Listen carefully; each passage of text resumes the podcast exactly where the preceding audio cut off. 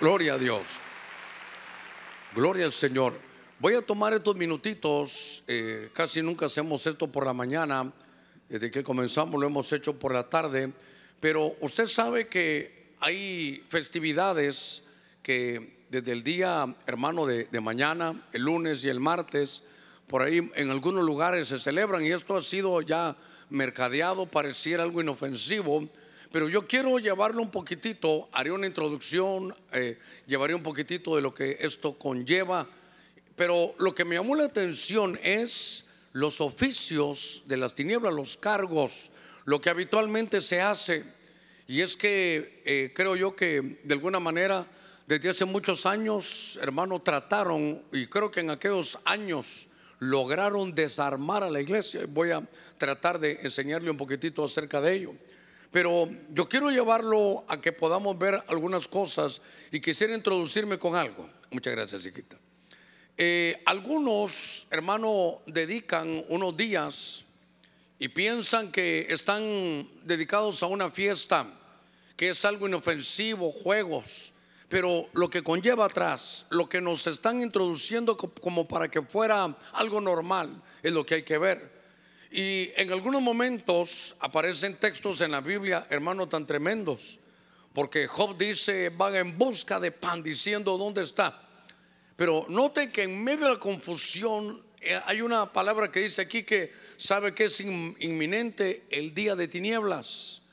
Cuando hay miedo, cuando hay temor, cuando no se tiene la suficiente fe, cuando nos debilitan de tanto señalamiento y tanto anuncio, hermano, que hacen, de pronto alguien puede pensar que hay un día de tinieblas.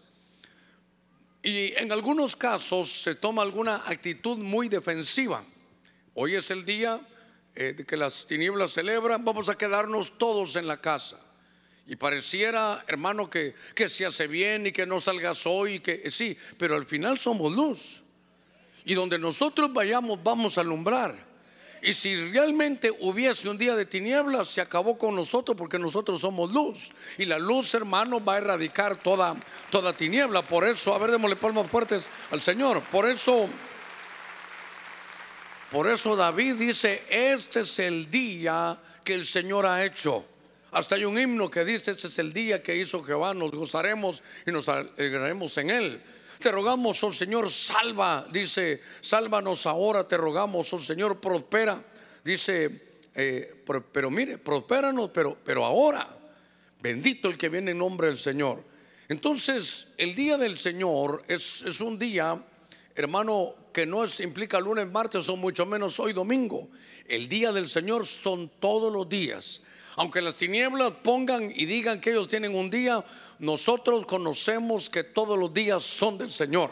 Nosotros entendemos que cada día Dios está con nosotros. Tenemos que entender que Él estará con nosotros todos los días, hermano, hasta el fin. Él es el que nos da la luz en medio de tinieblas. A ver, démosle palmas fuertes al Señor. Ahora, primero, hermano, ni miedo, nosotros somos luz. Eso es lo más importante, y es el temor que el enemigo muchas veces pone. En el libro de Efesios, Pablo escribe y dice: examinando qué es lo que agrada al Señor. Miren lo que, lo que Pablo dice. Miren, iglesia de Éfeso, lo que hay que hacer es buscar todo lo que a Dios le agrada. Pero hay algo que es importante que le dijeron a la iglesia de Éfeso. Y le dijeron, hermano, que no participara de las obras estériles, oiga, de las tinieblas. Hay una versión que dice: no participéis de las obras de las tinieblas, sino más bien reprendedlas. Pero esta versión dice desenmascararlas. Entonces, en muchas ocasiones es importante que nosotros, como luz, como Pablo lo hacía, tenemos que ver cómo funcionan algunas cosas. Y por eso yo le decía que ahora vienen unas celebraciones, y algunos dirán: no, es que eh, muy fundamentalistas, no, seguramente eh, muy legalistas, otro creo que se han pasado, están buscando donde no hay. Pero aquí sí hay, hermano, aquí sí hay, porque de pronto en estos próximos días, hermano, mañana ah, se va a estar celebrando, y ustedes como padre de familia tendrá que conocer un poquito, y luego usted toma su decisión. Pero ese Halloween es un día, hermano, una fiesta donde se celebra el día también de, de los muertos.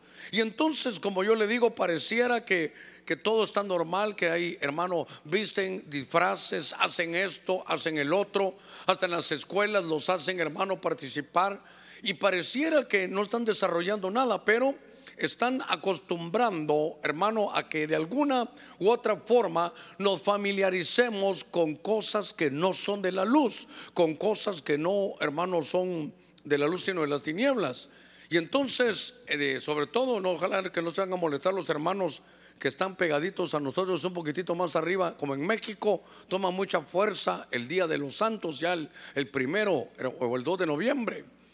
Van a los cementerios, hermano, y arman eh, cosas tremendas, eh, eh, ponen luces, hacen algunas fiestas. Pero nuestro, nuestro interés, hermano, no es que sea malo que usted vaya donde alguna vez eh, puso el cuerpo de un ser amado.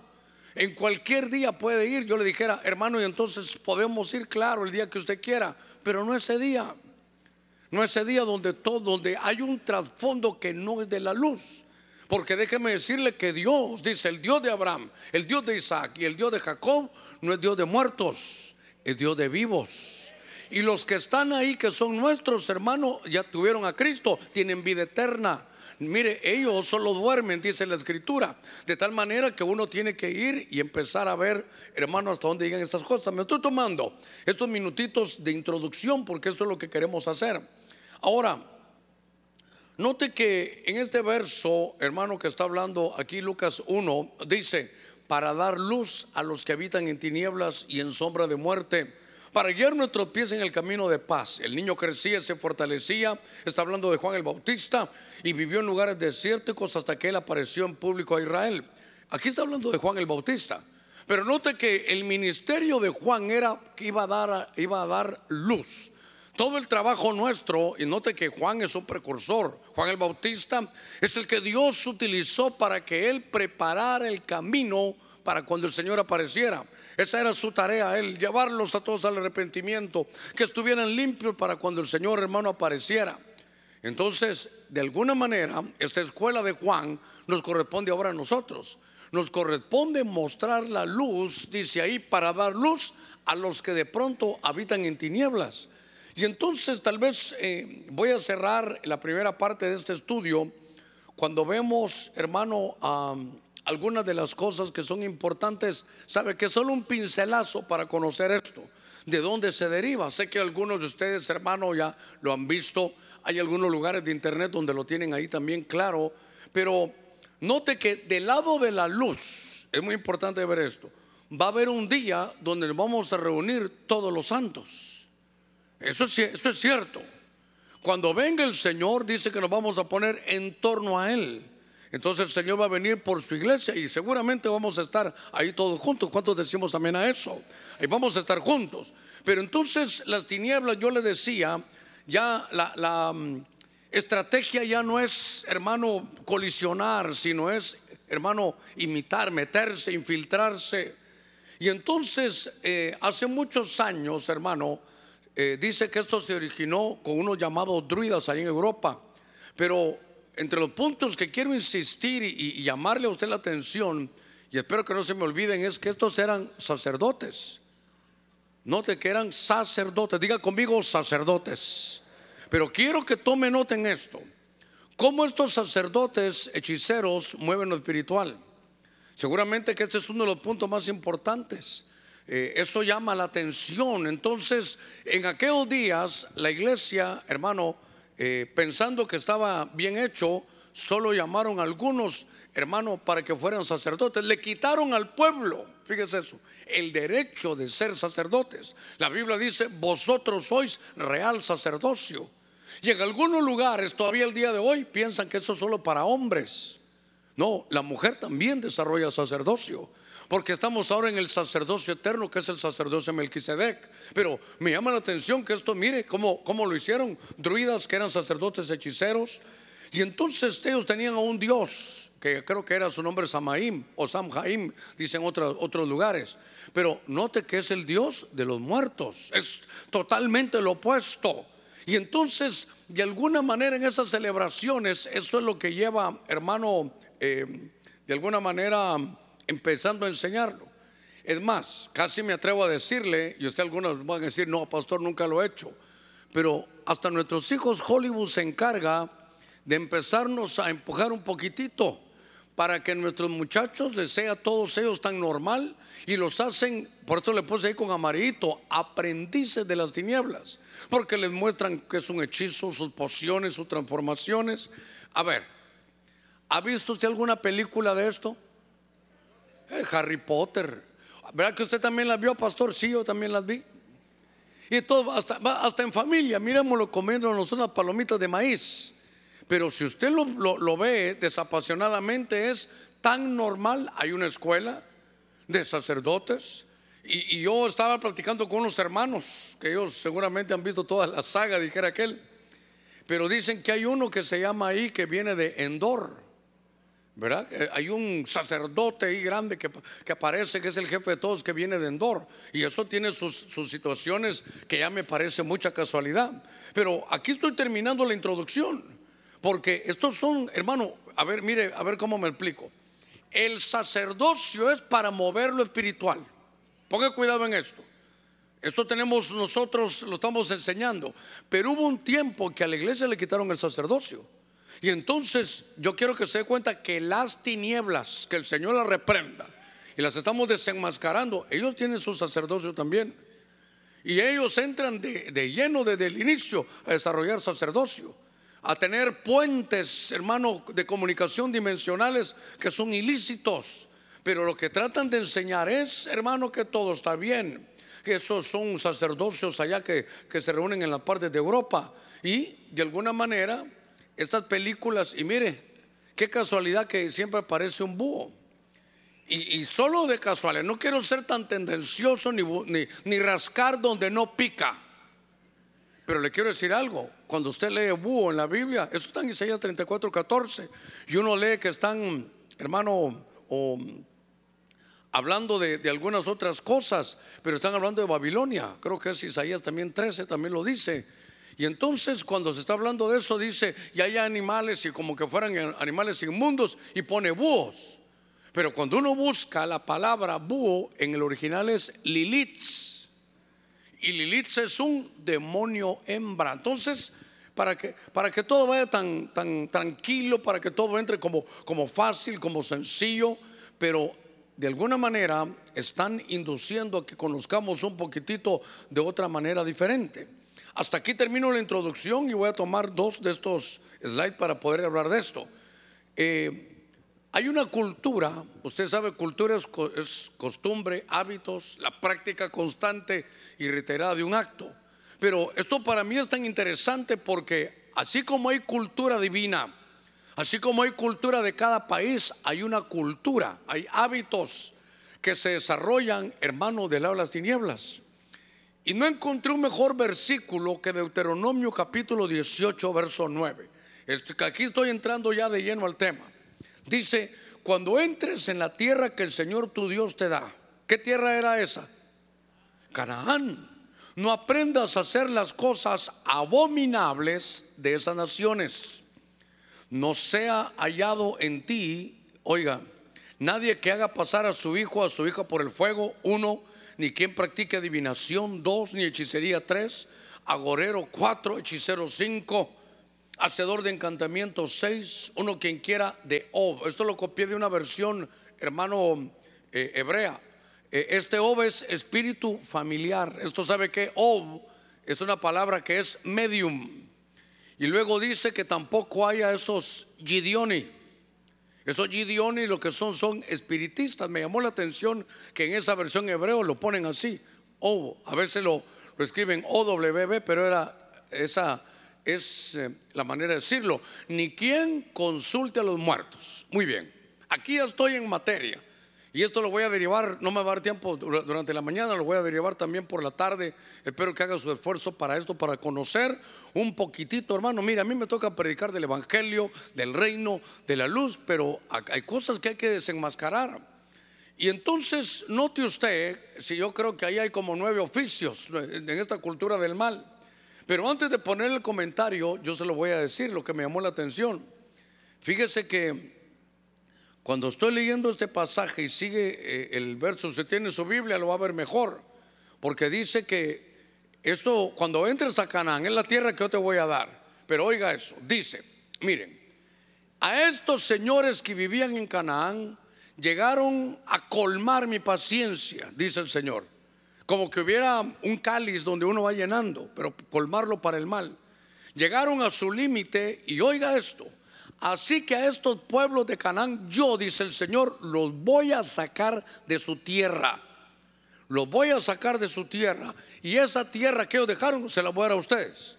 Entonces uno entiende ahí, cuando yo se las dé, mucho de lo que quede ahí va a ser cultura de ellos, no lo van a hacer. Porque si no, ¿sabe qué? Los voy a sacar yo también de su tierra. ¿Qué cosa esta? ¿Sabe qué puse yo en mis notas ahí? Hasta se pierde un país. Se pierde un país, se pierde, hermano, una tierra, y se la dan a otros. Cuando la cultura del mal está en medio, hermano, de ese país. Por eso nuestra tarea, hermano, es predicar, ¿sabe qué? La cultura divina. Predicar el reino del Señor, el reino espiritual de nuestro Señor, llevar la luz para que la tierra que Dios nos haya dado, porque mire Canaán, si nosotros buscamos de Dios, ¿qué decía el Señor? Esta tierra es de abundancia, el, donde tú pongas tu pie, esa tierra es santa y será tuya. Ahí vas a habitar en casas que tú no construiste, te voy a bendecir, abajo de tus pies hay riqueza, te voy a dar el poder de hacer riqueza, vas a lograr grandes cosas, vas a vivir bien, vas a tener tus empresas, hermano, es una bendición tan hermosa, es un país que Dios le da a su pueblo. Pero, pero le dice, cuando entres ahí, no vayas a hacer estas cosas. Ahora, me voy a adelantar algo que viene a mi mente. Cuando Israel se metió ahí, volvió a hacer eso. Lo volvió a hacer, entonces ¿sabe qué dijo Dios? Llenaron mi paciencia, se van. Por eso es que se dice aquel dicho, hermano, ahí parecen judíos errantes. Sí, porque los, Dios los volvió a sacar de la tierra. ¿Por qué? Porque desobedecieron a Dios y ahí andan dispersos.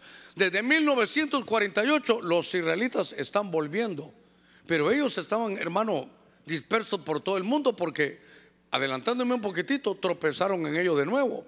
Entonces, ¿cómo es? Y mire, ahora hasta Ouija digital hay, ¿qué le parece?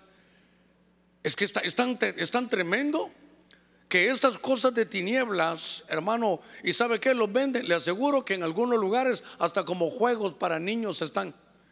Esto, esto son cosas que a veces, hermano, la gente se pone sin saber que está jugando con fuego y se puede quemar. Y entonces en, al ver esto hay algunas cositas que ya estoy entrando aquí al tema, pero, pero note todavía aquí un poquitito que la palabra que me llamó la atención es que decía el Señor, estas son cosas abominables. Mire, cuando entres en la tierra que el Señor tu Dios te da, no aprenderás a hacer las cosas abominables. Esa palabra me llamó la atención porque mire, es algo asqueroso, detestable, siniestro, idolatría, repulsivo, que forma parte del estilo de vida. Entonces aquí donde todavía hay algunas cosas que, que estoy chequeando, aunque yo quiero hacer énfasis, pero, pero bien importante en esto. ¿Cómo una tierra se puede perder? ¿Cómo un país entero se puede perder si hay cultura de tinieblas? ¿Cómo le dijeron los voy a quitar y voy a poner a otros? No aprenderán de esto. Y entonces, hermano, a veces se cometen unos errores por no conocer doctrina. Por ejemplo, había un, un emperador romano, eh, usted sabe, Roma, conquistando toda la tierra. Y entonces Constantino, año trescientos ahí, eh, hermano, después de Cristo, ¿sabe qué hizo? Se convierte. Y entonces él empieza a, a cristianizar a la fuerza, como él mandaba, hermano, por decreto, que, hermano, ya cristianizaba. Y por eso es, no se vaya a molestar conmigo, que fiestas como las de diciembre veinticuatro, había una, había una fiesta de las tinieblas. ¿Sabe qué hizo él? Por ejemplo, tal vez no lo vea usted, pero aquí hay una servilleta, haga de caso que esta servilleta era una, una fiesta de las tinieblas, y él con el propósito, si usted quiere, tal vez con una buena iniciativa, pero no la correcta, dijo, sobre esta fiesta voy a poner yo una aquí, y esta sí va a ser cristiana sobre ella. Y entonces eso fue lo que hizo Constantino en aquel tiempo. Pero aquí este Gregorio cuarto instauró eso como el Día de Todos los Santos. Y entonces, como la fiesta era de las tinieblas del Día de Todos los Muertos, le puso encima esta. Y entonces es lo que aparece, hermano, como Halloween. Entonces el punto es que son costumbres abominables. Eso es en México. En México es el Día de los Muertos. Ahí tiene una fuerza su hermano tremendo. Pero cuando yo veo esto digo, bueno, mi tarea va a ser llevarlo, hermano, ahí a la luz.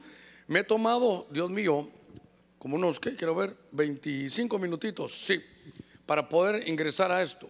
Pero quiero, quiero llevarlo. Ya le hablé de la introducción, ya le puse la cultura.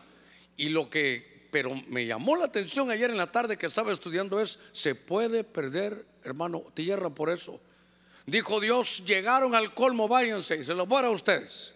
Pero si hacen estas cosas de Deuteronomio dieciocho, hermano, diez y once, esto va a traer problema. Entonces, fíjense que ese Deuteronomio que, que leímos, a ver si lo, aquí está, mire, dieciocho, eh, nueve, diez y once. Me di a la tarea de ver, ahora entro allá a la parte medular de esto, los oficios de las tinieblas. Entre los versos más completos que pude ver en la Biblia está ese Deuteronomio dieciocho, versos nueve, diez y once. Y entonces vi los oficios, hermano, parte de su cultura. ¿Sabe qué? Era lo normal. Eso era lo que estaba en el país, que había adivinos. Para que usted lo busque, le puse la palabra en hebrea y el número de la concordancia Strong para que usted lo, lo vaya a ver. Magia y horóscopo, agoreros, hechiceros, encantadores que hacen que la gente se ponga amuletos y amarres. Un espíritu familiar que se entiende mejor cuando se dice, hermano, medium. Y entonces ahí está aquella palabrita Ov, mire, y después Gideon, y que la leímos en el verso once. Entonces ahí están ocho de los, de los oficios de las tinieblas. Y es que, hermano, lo voy a repetir durante Eh, este, esta mañana y esta tarde, porque es algo que nosotros tenemos que, que revisar. Esta era, hermano, estos eran los, los ministerios, los oficios. Esto era como la gente se metía para poder adivinar qué quieren saber el futuro. Oiga, oiga, ¿hasta dónde va? Porque usted puede decir, pastor, eh, eh, mire, no es para tanto. Sí, pero ahí están los horóscopos, ahí se mueven. Espero que usted no esté leyendo, a ver, eh, que, ¿yo qué soy? Libra, no, libras estoy subiendo si sigo comiendo así, ¿verdad? Otros, ¿qué, qué, qué día nació? Hasta saben su signo zodiacal. Y por eso yo le recomendaría que sepa que esto es para Dios abominable. Que, que, lo, que lo valore y que lo piense como lo piensan allá arriba en el cielo. Mire, agoreros, hechiceros, ahí lo vamos a ver un poquitito. Obviamente para un día y para una sola hora para predicar no nos va a dar tiempo verlo. Eso vamos a platicar un poquitito más tarde a las tres. Pero mire, espiritistas, espíritu de los muertos, que se llaman nigromantes. Y si ahorita que viene a mi mente, el primero era pasar a los hijos por fuego con Moloch, serían nueve. Nueve, y qué casualidad que en Corintios doce hay nueve dones también. Sé que hay más, hay dieciocho en toda la Biblia. Pero yo quiero que vea, todo el deseo es conocer el futuro. Todo, todo el, el deseo es, hermano, verlo y manejarlo eh, por signo zodiacal. Quiero que vea que es mover lo, lo, lo espiritual. Hermano, ir a, a, mire qué cosa, llevar amuletos. Que eso es para que usted ponga su fe en eso, ¿verdad? No sé si peor si alguien vino hoy con una su pata de conejo. Aquí en aquellos tiempos se usaba un llaverito, ¿verdad? Con una pata de conejo. Otros antes para ir a jugar fútbol, hasta algo aquí, hasta besito le daban. Pero le voy a contar algo, espero que no, diga conmigo, no me molesto. Hace muchos años me tocó orar por unos muchachos que estaban presentando a sus hijos. Y venía una niña, nunca se me olvida, tan linda la nena, vestidita, hermano, un vestidito lindo, hermano, vestidito rojo, una subinchita roja, muy, muy, muy linda la nena. La estaban presentando, yo, yo bajé a orar. Y cuando estoy orando por ella, me doy cuenta que tiene un hilo rojo. Y entonces vi que vi que no era porque no le pudieran poner una pulserita, lo que era un hilo rojo. Yo le pregunté, hermanita, ¿cómo estamos? Cuénteme, ¿y este hilito rojo qué es? Para proteger del mal ojo, pastor, me dijo. No, y, y presentando al niño cristiano de la iglesia, porque alguien le contó. Y entonces, ¿sabe qué? Mire eso, quiere decir que este hilito rojo para ella la protegía más que el Señor. Entonces, si usted se da cuenta, está diciendo, Señor, no bastas tú, este hilito vale más que tú. Para que usted lo, lo, lo conceptualice. Yo cargo mi, mi pulsera balance, me balancea bien. Hermano, toda su vida, el que lo debe a usted de confiarle toda su vida es al Señor. El que está con usted para siempre es el Señor. Su suerte es el Señor, su bendición es el Señor. Porque eso es lo que están buscando ahí. Esto es lo que están buscando ahí. Ahora, imagínense una iglesia, pero no molestar a nadie. Estoy hablando por Ebenezer, que donde no hay dones no se pueda saber lo que viene ni lo que te está pasando por algo de atrás, algo de atrás. Entonces, una iglesia sin dones espirituales como, es como alguien vivo pero en un hospital, hermano, en medio de que no puede hablar, ni sentir, ni tocar. No hay, no hay sentidos espirituales. Por eso, hermano, llama tanto la atención las tinieblas. Y entonces, note que aquí, aquello que parecía, qué bonito se ve aquí, ¿verdad? Mire, así es mi ojo izquierdo y así es mi ojo derecho, mire, para que usted sepa, para que usted sepa lo que yo vivo. Así es mi ojo izquierdo y así es mi ojo derecho. Pero esto son los oficios, hermano, en las tinieblas. Y entonces dice que no hay entre vosotros. No van a aprender esto en la cultura de las tinieblas, porque por eso les quité la tierra y se les dio a ustedes, les dice el Señor. Entonces se mira, hermano, los horóscopos, se mira, hermano, algunas cosas, amarres, amarres, hermano, amuletos y, y ¿sabe qué? En la esto, esto confunde a un cristiano, ¿sabe cuándo? En medio de la desesperación. En medio de estar desesperado, hermano, se caen estos problemas. Hermano, algunos datos, insisto, los voy a trabajar con más paciencia por la tarde, porque esto es muy, muy amplio. Pero ahorita llevo media hora y tal vez me va a dar tiempo por lo menos de ver a uno que me llamó la atención. Es un hombre al que Dios elige. Es un hombre que él no se ofreció, Dios lo llamó, el rey Saúl. Tiene muy buenas cosas, pero él tiene una batalla final que no pudo vencer. uh, Este rey, insisto, Dios lo llamó y es el Dios, hermano, de Israel. Y en las cosas que yo quiero llevarlo a usted es que esta cultura, eso que vimos atrasito, hermano, es que para Dios es algo abominable, es, es detestable. Entonces hoy nosotros sabemos lo que Dios detesta. Y una de las cosas que le pasaron, por eso le puse la abominación, algo que, que hizo Saúl, que, que Dios detestó. Mire esto. Entonces Saúl dijo a sus siervos: buscadme una mujer que sea medium para ir a consultarla. Y sus siervos le dijeron: he aquí hay una mujer en Endor que es medium. Saúl, como que fuera Halloween, se disfrazó, poniéndose otras ropas, y fue con dos hombres. Y llegaron a la mujer de noche y le dijo: te ruego que evoques por mí a un espíritu y que hagas subir al que yo te diga. Me voy a tomar aquí mis, mis, unos mis eh, minutitos para esto. Hermano, note que es un hombre que es elegido de parte de Dios. Es un hombre que tuvo la dicha de tener como padre espiritual a Samuel. Samuel era juez, Samuel era profeta y Samuel era sacerdote. Samuel era completo.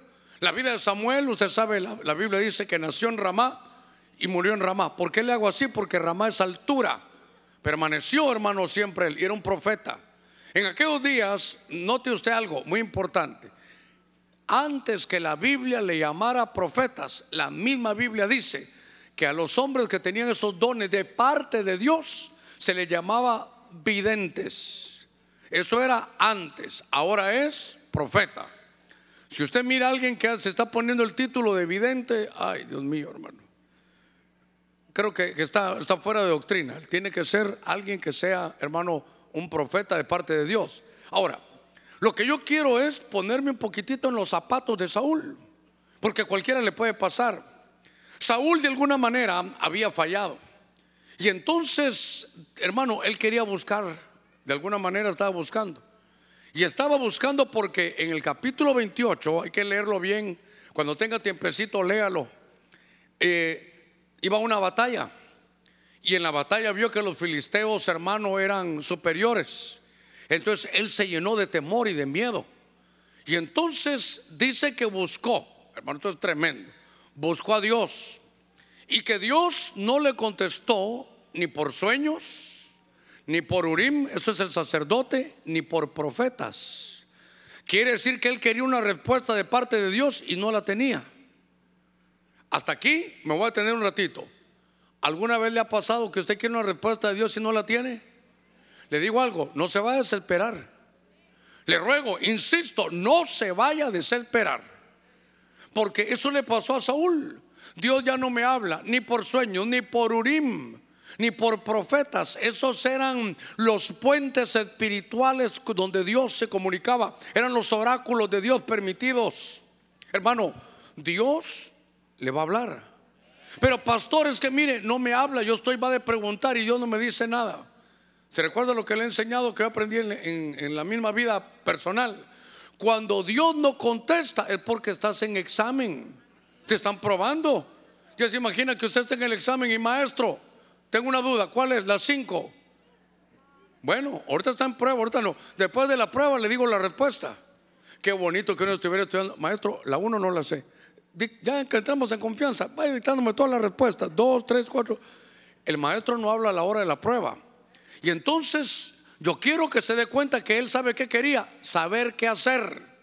Hermano, ahí entre mis notas, hazme un favorcito, subite ahí en mi papelito que tengo, tengo un, un post-it amarillo ahí con unos marcadores de color. Estaba leyendo y sabe qué dije yo. Él no fue, mire pues, mire. Se, diga conmigo, se desesperó. Eso es todo, la desesperación es lo peor. Hermano, estaba yo en cierto lugar del planeta Tierra y conocí a una hermana, hermana, no aquí, no que en otro lugar, y me dijo, pastor, yo ya estoy desesperada. Si Dios no me habla, yo voy a buscar, me dijo, a las tinieblas. De desesperada que estaba. No sé si fue o no, pero, pero a, a su esposo y todo. Bueno, me, me dijo a mí, ya que está usted de visita, se lo digo.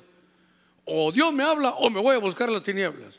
Como que yo pudiera decir, Señor, mira, esta malcriadota, hazle, hazle caso. No, yo apunté aquí, ¿sabe qué?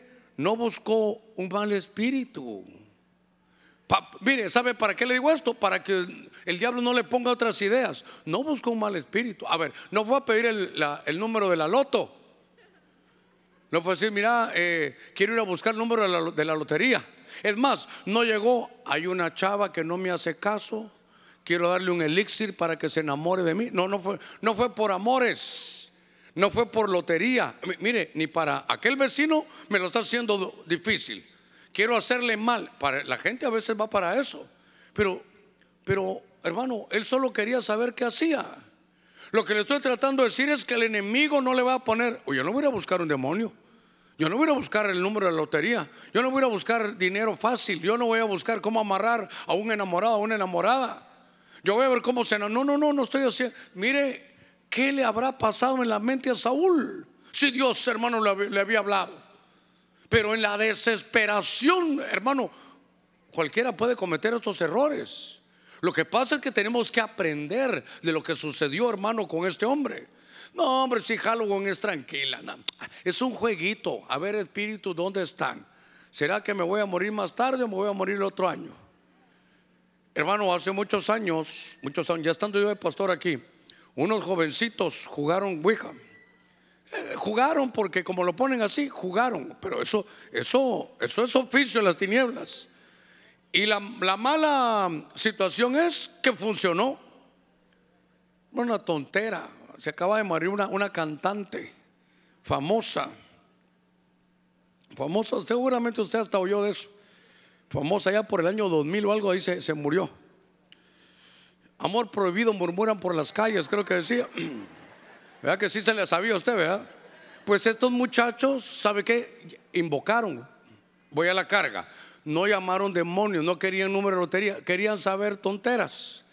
Y, hermano, le cuento, parece que sí, no, algo contestó y se fueron.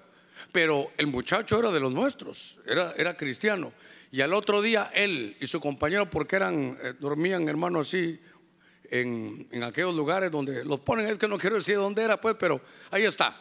Los dos amanecieron con la, con la espalda rasgada, como que un rastrillo les hubieran pasado. Los tuvieron que llevar al hospital para cerrarle las, las heridas.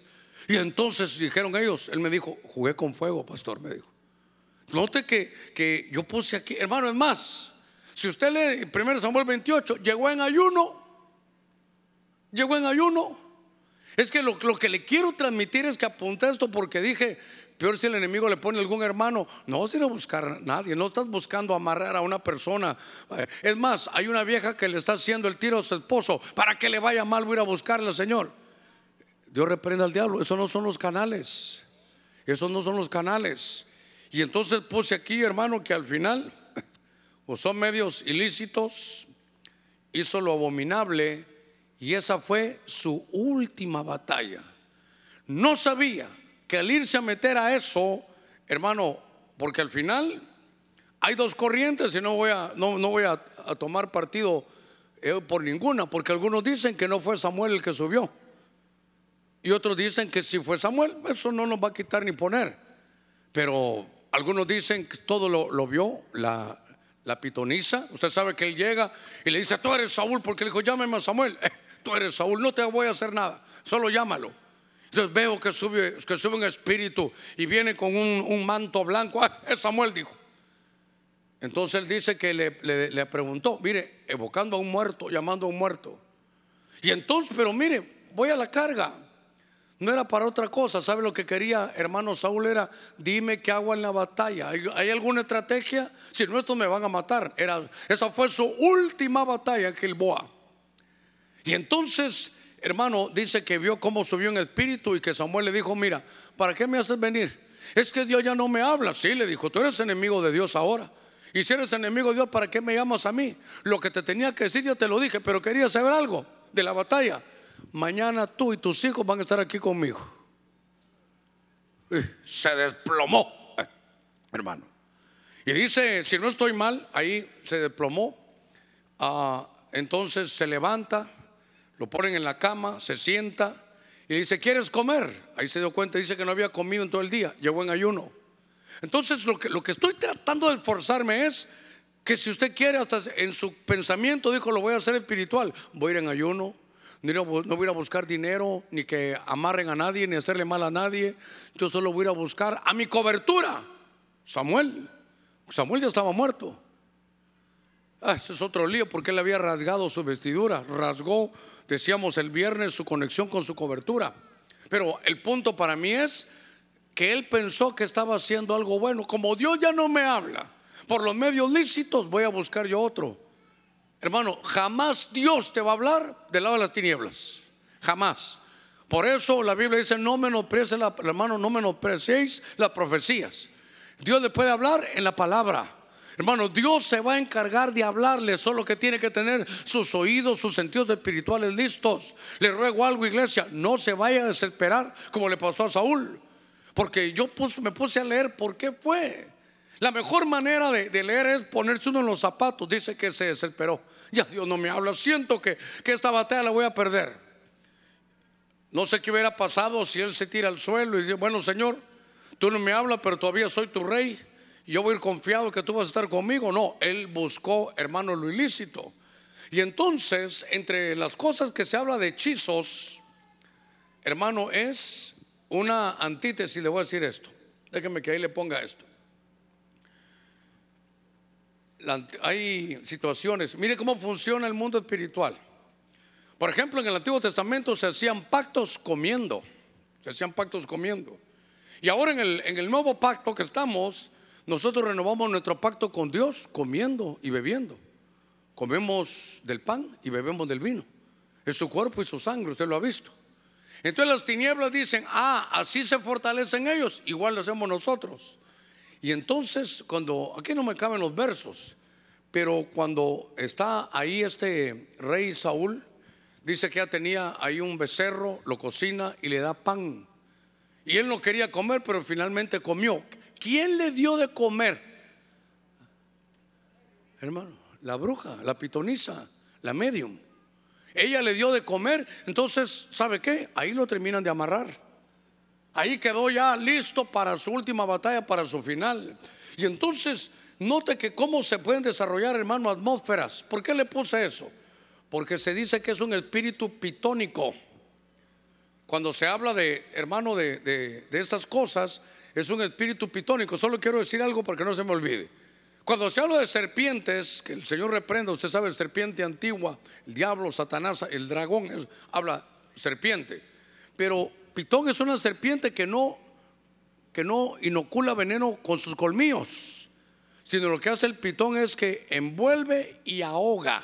Eso es lo que hace. Y el espíritu pitónico es un espíritu de adivinación. Entonces, si no estoy mal, Hechos dieciséis, dieciséis dice que venía una, una, una jovencita detrás de los apóstoles diciendo: estos son hijos del Altísimo, háganles caso. Eso era cierto. Pero Pablo se, se voltea y reprende ese espíritu, hermano, pitónico.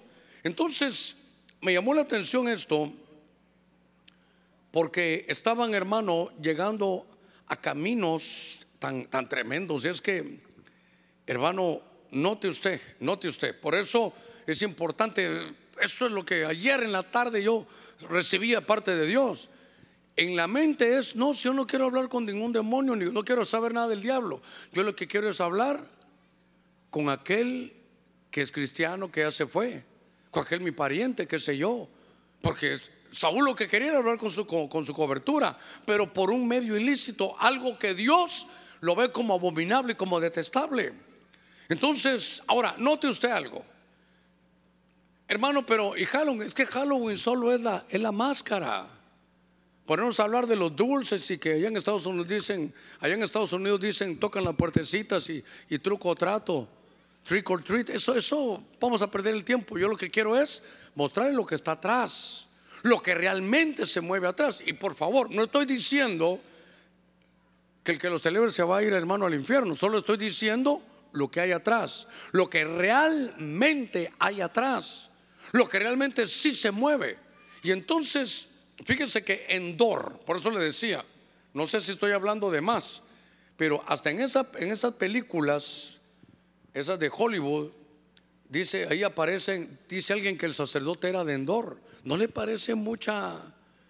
mucha coincidencia? Porque dice este versículo de este salmo: trátalos como a Madián, como a Sísara, como a Javín en el torrente Sison, que fueron destruidos en Endor, que quedaron como estiércol para la tierra. Hermano, Endor, estaba leyendo que significa cierto tipo de círculo. Uno, cuando el enemigo hace sus, sus cultos así, hacen un círculo. Lo que quiero, hermano, llevarlo es a que el enemigo va a tratar de copiar todo lo que se hace, hermano, en las, en las, en la luz. Por ejemplo, círculo de fuego, para, porque hay algunos que tuercen todo, pero, pero mire esto, rápidamente. Está Elías, o perdón, está Eliseo y sus siervos, usted recordará en Segunda de Reyes, ha de ser, y tienen una, una experiencia, y de pronto está Eliseo y su siervo. Y entonces mira los enemigos. Y entonces se recordará usted que le dice Eliseo: mira, nos van a destruir. Y entonces Eliseo le dice: tranquilo, son más los que están con nosotros que los que están contra nosotros. No, pero mira al enemigo. Entonces le dice: Padre, te pido que le abras los ojos a tu siervo para que vea lo que yo estoy viendo que tú tienes. Entran a la dimensión espiritual, un profeta entra a la dimensión espiritual y le muestra el mundo espiritual por un camino lícito. Y entonces dice que vio ahí, en el original dice, era un círculo y era de carro de fuego.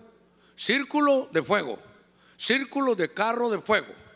Solo porque a veces, imagínense que un día hagamos un círculo, alguien va a decir: uy, entonces ya, mejor entonces ya no puede escribir ni con la O. Porque usted, hermano, hay hermanitos que, Dios mío, encuentran demonios, ¿sabe qué? Rasgan donde no pica, pero encuentran demonios hasta donde no hay. Pero si hay que ver que Endor Era eso. Y que dice, trátalos como a Madián, los destruyeron. A Sísara, en Jueces capítulo cuatro, en los días de Débora, lo destruyó aquella mujer llamada Jael, que le atravesó la sien. A Jabín en el torrente Sison se le vino, hermano, la montaña, así como ahora que ha llovido, que se caen los, los montes. Fue una cosa tremenda, Dios movió la atmósfera. Que fueron destruidos en Endor. Quiere decir que hasta una ciudad había una atmósfera. Eso es lo que yo quiero llevarlo, porque esa es una atmósfera, hermano. Son atmósferas de tinieblas, atmósferas de muerte. Entonces ahí encontré algunas. Por eso, mire cómo en los días de los reyes, Dios mío, me quedan doce minutos, estamos bien. En los días de los reyes viene Acab, y como muchos de ahora, ¿sabe qué digo?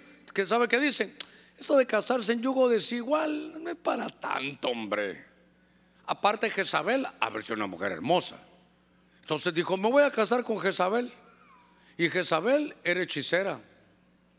Sin saberlo él, hermano, se, se metió donde no debía. Lo que me llama la atención es que son atmósferas de tinieblas. Le puse hasta en la crucifixión, porque el Salmo veintidós dice que las, se hizo una atmósfera donde había, hermano, cierto tipo como de animales en el Salmo veintidós. Eso era figura de lo que había de tipo de espíritus, jaurías, hermano, de, de demonios, viendo cómo destruían al Señor. Ahora, por eso nos tenemos que cuidar, hermano. Le voy a contar algo. Hay atmósferas espirituales de luz, pero también hay atmósferas espirituales de tinieblas. Por eso cuando nosotros venimos al culto, dice Dios habita en, en medio de la alabanza de su pueblo. La alabanza es creadora de atmósferas. Se llena esto, hermano, de una atmósfera. El Espíritu empieza a ministrar, ángeles están ministrando, viene el Espíritu de profecía, viene, hermano, dones de ciencia. Estamos en esta atmósfera. ¿Sabe qué? No podemos pedir menos. Eso es lo que tenemos que tener, lo que podemos crear. Porque usted, le cuento, usted es sacerdocio, y un sacerdocio de luz. Usted está listo para poder hacer las conexiones con el Dios del cielo. A ver, démosle palmas fuertes a nuestro Señor. Gloria a Dios. Entonces, eh, al ver estas cosas, yo quiero llevarlo a algo que se, se pone delicado. Me gustó porque, mire, ahí va como una esfera, metido en esa esfera, es como una atmósfera. Voy a la carga, ahora que veo esa esfera. ¿Se recuerda alguna esfera así? En, del lado positivo, del lado de la luz, en los días de Jesús, en el monte. ¿Eh? Dice mi Biblia en Mateo diecisiete que bajó una nube como de luz, y que entonces allá adentro estaba Jesús y Pedro, Juan y Jacobo. Y de pronto, en la dimensión espiritual, insisto, en la dimensión espiritual, ¿quiénes aparecieron? Moisés y Elías. Y Moisés todavía no había resucitado, pero una, eso se llama faneros. Elías no había muerto, pero Elías tenía, saber cuántos años, hay unos tres mil y algo de años, unos mil quinientos años si quiere, no menos de eso. Entonces, y entonces, mire lo que sucede. Está Pedro, Juan y Jacobo, ven lo que están hablando con Jesús. Pedro, Juan y Jacobo reciben revelación, él es Elías, él es Moisés, entienden todo. En las atmósferas espirituales de Dios, hermano, podemos conocer muchas cosas que no nos son reveladas todavía.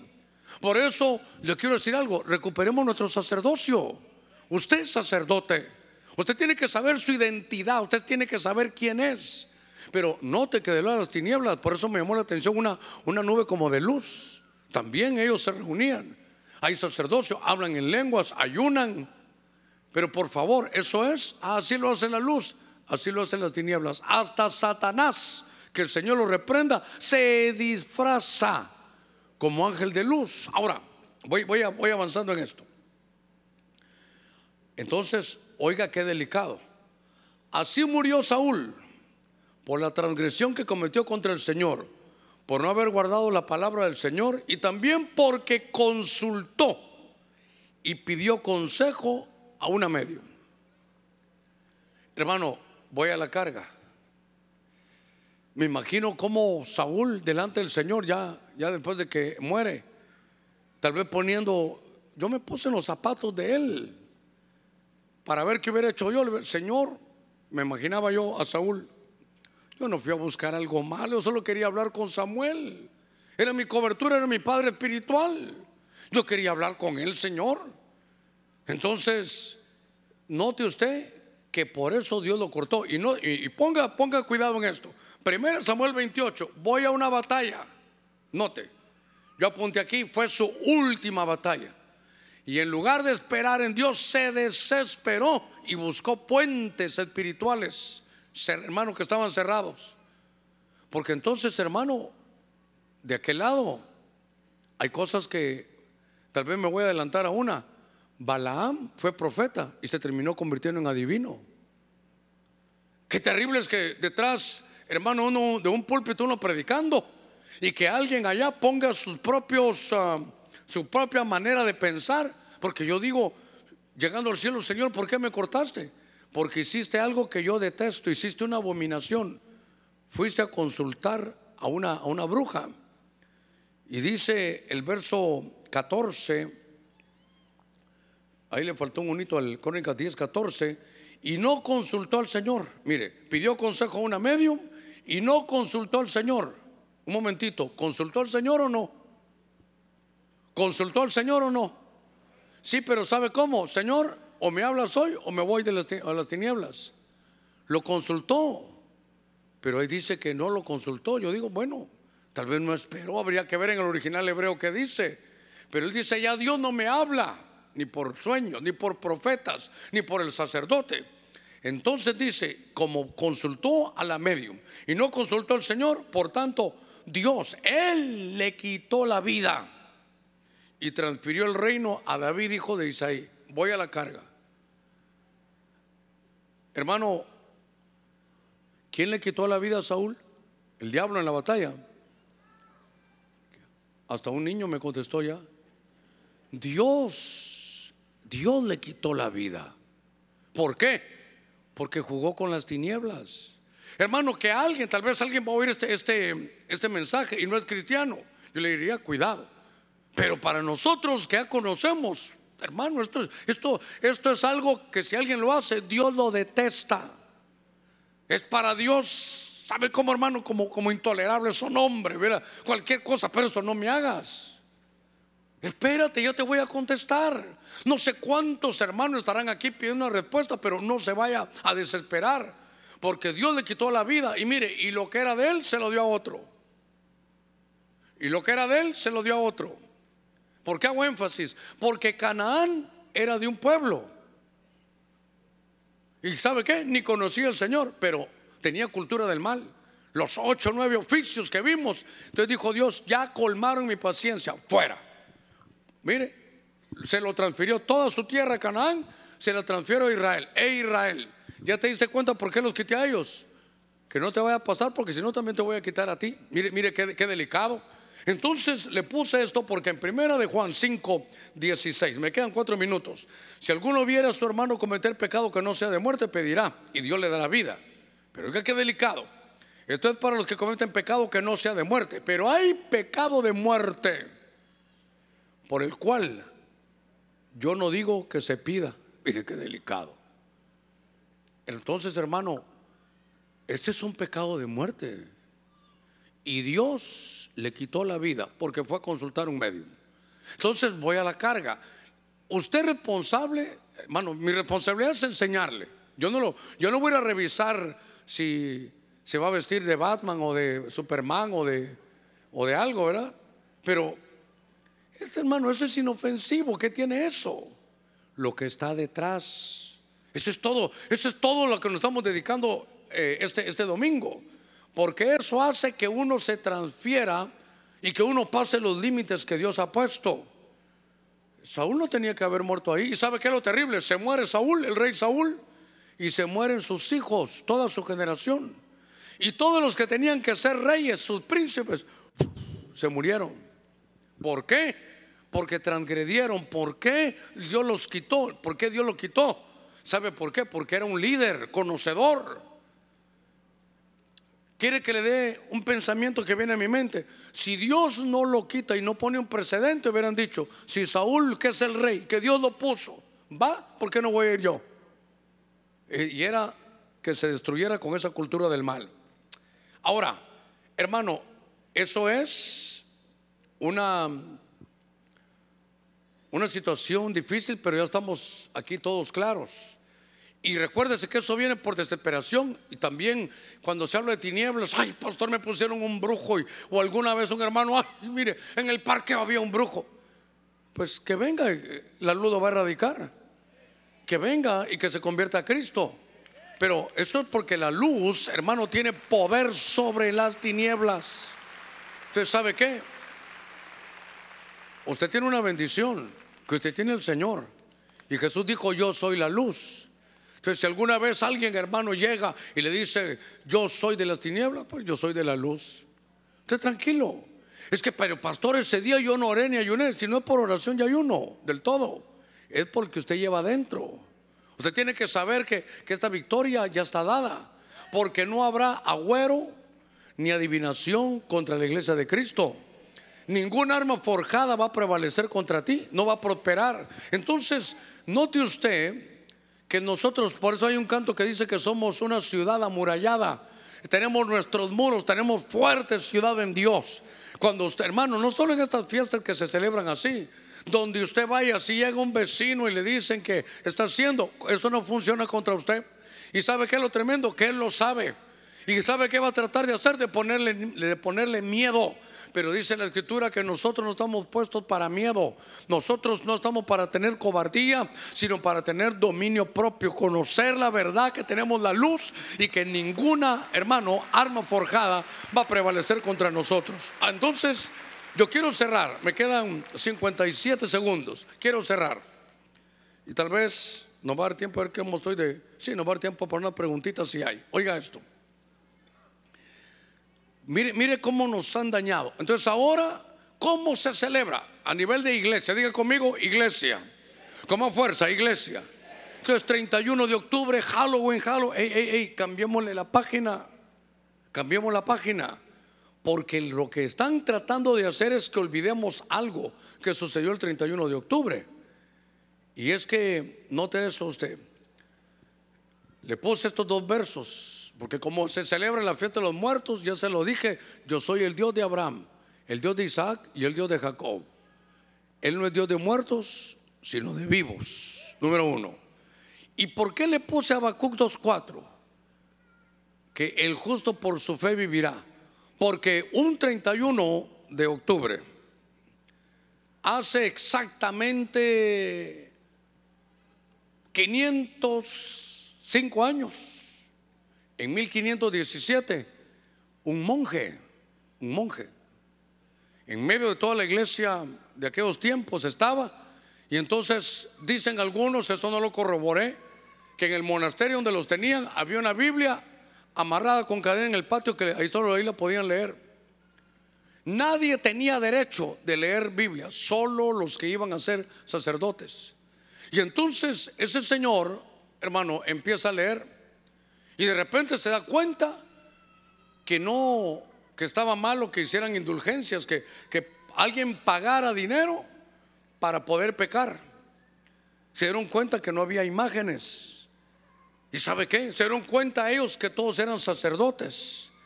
Y este treinta y uno de octubre Martín Lutero agarró, hermano, ese fraile agarró, ese, ese monje agarró y dijo: yo no puedo ya estar aquí. Y entonces vas a la iglesia en Alemania y clava en la puerta de la iglesia noventa y cinco tesis. Pero lo, lo importante es: yo ya leí, dijo él, que la salvación no es por obras. Yo ya leí que la salvación es por fe, que el justo por su fe vivirá. Él se agarró de eso. Hay un texto en el Nuevo, uno en el Antiguo Testamento. Y yo quiero que usted sepa algo, que el treinta y uno, cuando todos nos ponen ahí Halloween, Halloween, que nos pongan a eso, usted recuerde algo. Hace quinientos cinco años nació la iglesia protestante, por eso se llaman protestante. Le cuento, usted es protestante, porque protestó contra qué, contra que nos pusieran, hermano, por ejemplo, ¿sabe qué decían? Eh, hicieron énfasis en que el que se moría se iba mal al purgatorio, pero si su familia nos paga, entonces lo sacamos de cayendo la ficha y soltando el alma. Entonces dijeron: no estamos de acuerdo. La salvación no depende del hombre. El sacerdocio es para nosotros, no solo para alguien. Todos somos sacerdotes, todos tenemos el derecho, a todos nos han dado autoridad. Dios ha dado eso, y entonces ese treinta y uno de octubre es una fecha gloriosa, es la fecha de la reforma. A ver, démosle palmas fuertes al Señor. Gloria a Dios. Gloria al Señor. Treinta y uno de octubre, linda fecha. Ahí me recuerdan ustedes siempre el treinta y uno, la, es la reforma. Amén, amén y amén. Gloria al Señor. Muy bien, démosle palmas fuertes a nuestro Señor. Y tenemos unos, unas, unos minutitos, a ver si hay ahí de preguntas. Con eh, ese corte no, no muchito, ¿verdad? Pero muy bien, sigamos adelante. A ver qué tenemos, Germán. Bueno, pa, dice la primera pregunta. Dice, en redes sociales me preguntaron a mí eh, si era malo ver películas de Harry Potter. Eh, yo contesté que cada quien con su creencia. ¿Será que a él no le enseñaron lo que es la oscuridad y la trascendencia que hay detrás de eso? Es que yo le dijera algo, no es, de, no es cada uno de acuerdo a su creencia nada más, cada uno de acuerdo a su conciencia. Si usted me pregunta, por ejemplo, aquí, o sea, hay algunos que les gusta ver películas de, de miedo, de cosas paranormales. Yo prefiero no verlas. Cada uno tendrá su conciencia, tiene algunas áreas débiles y otras no. Pero lo que estamos haciendo es Efesios, que leímos cinco, las obras, no participando en las obras infructuosas de las tinieblas. eh, Ver las películas, ya todas las vimos, hermano, ya las vimos. Lo que yo quiero que vea es que es tan normal. Estudiantes, estudiantes y jovencitos estudiantes. Y no hay una, una medium ahí, ni una viejecita que, que no tenga dientes y que yácate, yácate, yácate. No, no, no. No, no, no es cierto eso, no es cierto. Pero sí que se estudia, que se gradúan, que hay pociones, que hay hechizos, que hay transformaciones, que hay espíritus nahuales. ¿Qué es eso? Que una persona de ese sacerdocio se puede ver en un animal. Por eso le digo, ¿sabe qué? Por eso llama la atención algunos. Porque como piensan que ir a la iglesia es aquello aburrido y todo, nosotros tenemos que desarrollar nuestro sacerdocio y tenemos que tener esa autoridad para mover lo espiritual. Y lo lindo es que lo tenemos, solo hay que empezar a desarrollarlo. A ver qué más hay. Pastor, bendiciones. ¿Cuál es nuestra postura con la gente que, con la gente amada que falleció? Ya que he visto personas que eh, tienen recuerdos eh, nostálgicos de las personas o escriben acerca de ellas. ¿Esto será invocación de muertos o hablar con los muertos? Hermano, ¿quién no va a tener recuerdos de algo que fue bueno? De su papá, su mamá, su esposa, uno de nuestros hermanos en estos años aquí. Son cosas que no tienen ni siquiera un calificativo, que es perder un hijo. ¿Cómo le voy a decir que no, que no tenga un sentimiento, que vaya ahí, que le arregle esa, ese lugar? Está bien, pero que sepa algo. Tiene, tenemos que saber algo, que ahí solo está el cuerpo y el cuerpo es el que duerme, porque nuestro Dios no es Dios de muertos, sino que es Dios de vivos. Todos los que hemos recibido a Cristo tenemos vida eterna y solo estamos esperando levantarnos. La resurrección es la base de nuestra fe. Pero no va a ser, si usted quiere ir y, y tener arregladito ahí, es una honra, no hay problema. Ahora, ir a platicar o ir a invocar, ahí creo que, ahí sí creo yo que no. Pero, hermano, ¿quién no va a estar y no va a tener recuerdos? Siempre van a haber recuerdos. Y que eso le haga llorar, mientras tenga ganas de llorar, llore. El luto y el sufrimiento van, van en un momento de la mano. Pero cuando Dios trae y sana nuestras heridas, Salmo ciento cuarenta y siete, verso tres, dice que Dios es como un doctor que sana heridas. Y sana es la palabra Rafa, remienda con puntadas. ¿Alguna vez usted se ha herido? ¿Alguna vez se quebró un brazo? O ha estado, si uno se quebró un brazo, requiere, hermano, un yeso que lo, que lo inactive. Y con el tiempo, unas tres, cuatro semanas, se quita el yeso y después... No crea que se mueve bien, el, hay que empezar a moverlo. Igual es el corazón. Queda herido, quedan las puntadas, pero después de eso solo se queda el luto y se va el sufrimiento. Pero que alguien tenga la experiencia de perder un ser amado, tiene derecho a llorar, tiene derecho a todo. Lo único que no tiene derecho es en la desesperación caer como le pasó a Saúl. Nada más, sigamos. Dice la siguiente consulta: pastor, eh, tuve una ocasión donde me leyeron las manos y le he pedido perdón al Señor. ¿Será que Dios me perdonó? ¿Tendré que ser liberada? ¿O cuál debe de ser mi, mi solución acá? El que encubre su pecado no prosperará, pero el que lo confiesa ¿y qué más? Y se aparta alcanza misericordia. Hermano, tenemos esa llave del arrepentimiento. Es más, lo que Saúl tenía que haber hecho era, estando ahí que le, le habló, ahí tirarse al suelo: Señor, perdóname. Es que errores todos vamos a cometer, y por eso había que colocarse un ratito en los zapatos de la desesperación, el miedo. El alma le, lo traicionó, sus sentimientos. Pero si a usted le leyeron la mano, nunca más se preste a eso. Esto es quiromancia, no, no se, liberación no requiere. A menos de que después de eso eh, usted hable sola, eh, mire cosas que no son, entonces sí. Pero cada uno tiene su conciencia. ¿En qué sentido? Que a alguno le puede afectar y a otro no. Estando visitando unas, unas iglesias allá en, ay Dios mío, allá en España, no le voy a decir el lugar, es que le iba a decir Barcelona, pero mejor no le digo. Íbamos ahí, donde hemos caminado, íbamos creo que con mis hijos también. Y ahí uno camina y a las, a la eso de las, en la tarde, que hermano, lo normal, un montonón ahí, le leo la mano, eh, que te leo la mano, mozo, eh, ahí como que fuera lo más normal. Y entonces ya conocemos el trasfondo, no nos contaminemos con eso, porque no para mí, para Dios es abominable, detestable. Sigamos. La siguiente consulta dice: pastor, ¿cómo podemos tener eh, recuerdos o las cenizas de nuestros eh, parientes fallecidos? Eh, platiqué con alguien y me decía que en el libro de Josué se habla de cómo los huesos de Josué fueron llevados llevado por los hijos de Israel eh, hacia Egipto. Entonces, ¿se puede tener las cenizas de algún familiar que haya fallecido en nuestra casa? Yo dijera que hay un lugar para cada cosa. El principio del orden es un lugar para cada cosa y cada cosa en su lugar. La palabra cementerio es una palabra que choca al inicio, pero realmente es, viene de una palabra que significa, y sobre todo para nosotros, es un campo de siembra. Tome nota, es un campo de siembra. Entonces aquí uno un par de cosas. Primero, que si siembra hay semilla, y hasta Jesús dijo: si este grano, esta semilla, no cae a tierra, no va a llevar fruto.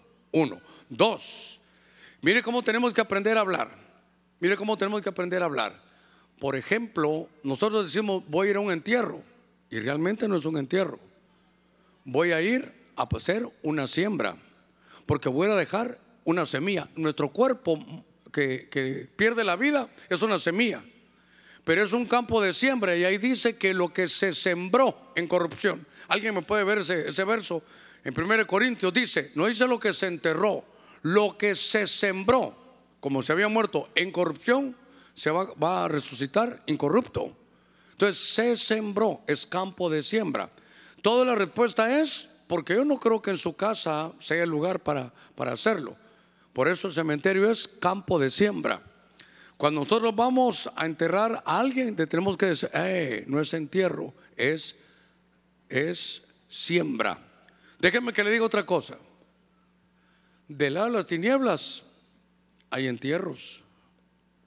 Ahí hacen ellos abajo frascos y ponen esas cosas, porque conocen el principio de sembrar y cosechar, pero lo hacen del lado oculto, del lado de las tinieblas. Es que fuera cómico si no fuera trágico, hermano. Pero quiero que usted sepa que las tinieblas copian, hermano, a la luz. Hace muchos años, yo creo que la respuesta es: en el cementerio es el lugar. Algunos, si lo quiere tener en su casa, ese ya será como usted lo quiere hacer, pero usted me está preguntando, yo le estoy diciendo que hay un lugar para cada cosa y cada cosa en su lugar. Como las tinieblas tanto que copia, yo le quería decir algo, porque de esos, hermanos, abundan, y espero que no haya ninguno aquí, pero abundan de esos. Hubo un año, no recuerdo, no sé, Germán, si tú te recordarás, pusimos un cubo ahí arriba, y hermano, Dios mío, como que esperan a ver qué voy a hacer para tirar, hermano. Yo por eso les digo, yo soy chucho apaleado, ya, ya tengo callo con eso. Y había uno ahí que, como ahora en internet todos opinan, ¿cómo pueden ustedes ir a esa iglesia? El pastor ya se quitó la máscara. No, ni los lentes me he quitado, la máscara. Miren, un cubo, eso es satánico, es masón. Y empezó a tirar y a tirar, hasta que un día me llamó y me dijo: yo soy el que escribí eso. Ah, bueno, el cubo es malo. ¿Por qué lo hizo, pastor? ¿Tú lees la Biblia? Sí, soy cristiano. Ya te diste cuenta que el lugar santísimo en el tabernáculo del Señor es un cubo perfecto. Aquel silencio, hermano. ¿Aló? No lo he leído, pastor. Aquí está la cita, le dije. El lugar santísimo, Dios dio las medidas y lo diseñó como un cubo. Entonces ese cubo, ¿qué le iba a decir? Cubote le iba a decir yo. Ese cubo que tú miras ahí está diciendo: aquí eh, tenemos libre acceso al lugar santísimo. Por la sangre de Cristo entramos todos, no solo uno. Pero note usted cómo el que no sabe va a tirar. Mire, mire. Estoy aprovechando un poquitito, Germán. Estoy aprovechando. Venimos y vamos a hacer este templo. Y considero, puede ser, puede sonar orgullo y tal vez sí, pero perdónenme, perdónenme, perdónenme. Ya a esta hora me da hambre y me pongo así. Voy a poner la primera piedra para desarrollar todo este proyecto. Y Dios me habla una noche antes y se me dice: no pongas una piedra, pon tu primera Biblia, la que tú usaste. Yo sabía dónde estaba, tu primera Biblia, esa que tiene un sentimiento ahí. Esa va a ser la primera piedra que vas a poner en este lugar. Y le vas a decir a todos los hermanos que estén ahí que eso implica que todo lo que vayamos a edificar tiene que estar basado en la palabra del Señor. Hermano, así lo hice. ¿Y qué cree? Hoy sí, el hermano Germán es un masón, entierros. Casi el que le digo que entierra a tu abuela le iba a decir yo, pero ya no le dije nada. Entonces, el enemigo siempre va a atacar. Pero aquí estamos conociendo lo que es el sacerdocio verdadero, el sacerdocio de Melquisedec. Muy bien. A ver, sigamos, Germán. Dios les bendiga. Hay varias preguntas acerca de cuál debería ser nuestra postura eh, como padres frente a las escuelas de nuestros hijos que piden que para estas festividades los niños vayan disfrazados. Quedan varias alternativas, hermano, varias alternativas. Entonces yo le voy a aconsejar como le aconsejaría a mi hijo. Por ejemplo, eh, Mónica, tienen a mis nietos que son sus hijos, ¿verdad? Pero mis nietos, ¿verdad? Mire cómo el abuelo defiende, ¿verdad? Y recordate que se llama Germán Ponce, Germán Ponce y Germán Ponce, los tres. Germán Roberto, Germán Alonso, Germán Matías. No sé si va a venir el cuarto, Germán, hoy ya no, ya no, ah bueno. Mejor no digas, no, nunca digas nunca, bueno. Entonces lo que yo les diría a ellos, como usted no me está oyendo, papá, ¿qué hago? Fíjate que, que no vayan. Así, así le diría yo, así le diría yo a mi hijo, ¿verdad? Así le diría yo a mi hijo. Así le diría yo a mis hijos. Así les diría yo, ¿verdad? Porque así les diría yo. Bueno, uno, uno. Dos, si la, la escuela lo permite, decir: fíjese que yo no creo en eso. ¿Pudiera hacer otro trabajo que no sea ese? No, tiene que participar. Ah, bueno, no se preocupe. ¿Por qué no vinieron? No, no se sentían bien. Y no están mintiendo. Pero yo los vi muy sanos a ellos. No, el que no se sentía bien era yo. Por ejemplo, entonces, ¿sabe qué, hermano? Hasta donde se pueda negociar, que no se, que no se haga. Pero eso, yo no lo estoy mandando a la guerra, ¿verdad? Eh, pastor, ¿ya han participado en otras oportunidades? Pues que lo haga y usted le va a decir a él. Eso no, eso no lo va a llevar al infierno. Pero usted que ya sabe la verdad, entonces es su decisión. Yo no voy a estar llamando a cada hogar. ¿Qué hizo, hermano? Después de lo que le prediqué el domingo, ¿qué hizo? Esa no es mi tarea, gracias a Dios. ¿A qué hora le pregunto a todos qué hicieron, hermano? Yo predico y usted tiene el Espíritu Santo. ¿Sabe qué tiene que hacer? Es: Espíritu Santo, ¿qué hago? El canal, el canal adecuado es Espíritu Santo, ¿qué hago? Yo le dije a mis hijos, les dijera: ¿qué me aconseja papá? Que no vayan, mi hijo. Sencillo. ¿Y qué hacen ese día? Mejor si fuera el lunes, nos juntamos todos ahí y vamos a comer juntos, ¿eh? Por decirle algo, hermano. Y Dios desde arriba va a ver que usted está haciendo lo mejor para evitar, porque está protegiendo a sus hijos. Muy bien. Por favor, si alguien piensa diferente, no, no va a pensar que hizo eso, se va a ir al infierno, lo van a cortar. No, son sus hijos. Y eso no implica que va a ser un juego. Lo que hay atrás es lo que yo le digo. Eso los acostumbra a ese tipo de cosas. Sigamos. Papito, importante también que, por ejemplo, fuera de estas fechas, si nuestros hijos, porque una vez vieron a mi hijo vestido de, no en estas fechas obviamente, vestido de Capitán América o algo así, y entonces qué barbaridad, usted no escucha a su papá. Entonces el problema no es el disfraz, sino que las fechas y el trasfondo que hay en estos claro. días, ¿verdad? Ya se imagina que entonces no le puede comprar ni un, ni un trajecito a su hijo. Papá, comprame esa de que era del Capitán América. Soy del diablo, me dijo, ¿no viste? Es que a veces uno tiene la culpa porque no explica bien. Qué bueno que, que lo veamos ahí. Tampoco va a creer que yo algún día voy a venir disfrazado del hombre araña, ¿verdad? Pero no, pero no, no se hace. Así que, hermano, ¿sabe qué? Por eso le digo, por ejemplo, Día de los Muertos, primero de noviembre. No vaya ese día, si usted quiere ir al cementerio a dejar bonito, y no vaya ese día, vaya otro día. Mejor, así no hay mucha gente, usted solo y, y puede ir ahí. Pero el punto es no celebrar estos días, porque todos los días son del Señor. Muy bien. Perdón, que el treinta y uno, ¿cuál es la buena fecha que tenemos nosotros? Sí, todos los días, pero el treinta y uno, hace quinientos cinco años, por decirle algo, ¿sabe qué? Nació la iglesia evangélica. Cuando vieron que no se forjaban de acuerdo a la palabra, ahí venimos los protestantes. Por eso que usted protesta bastante, porque es protestante. Muy bien, sigamos. Papito, ahí medio tocaste un montón de preguntas que hay acá referente al, a los hermanos que fallecieron, sus familiares. Hay eh, hermanos que van y visitan eh, el cementerio, Vayan. dejan flores, dejan adornos, etcétera. ¿Todo eso está bien? Sí, hermano, es, es, no va a descuidar porque es, claro, ahí lo que está es el cuerpo. Su alma y su espíritu es diferente, pero su cuerpo está ahí. Pero, ¿y ese cuerpo va a quedar destruido para siempre o no? ¿Sí o no? ¿Por qué no? Porque cuando venga el Señor, ese cuerpo se va a levantar, ¿sí?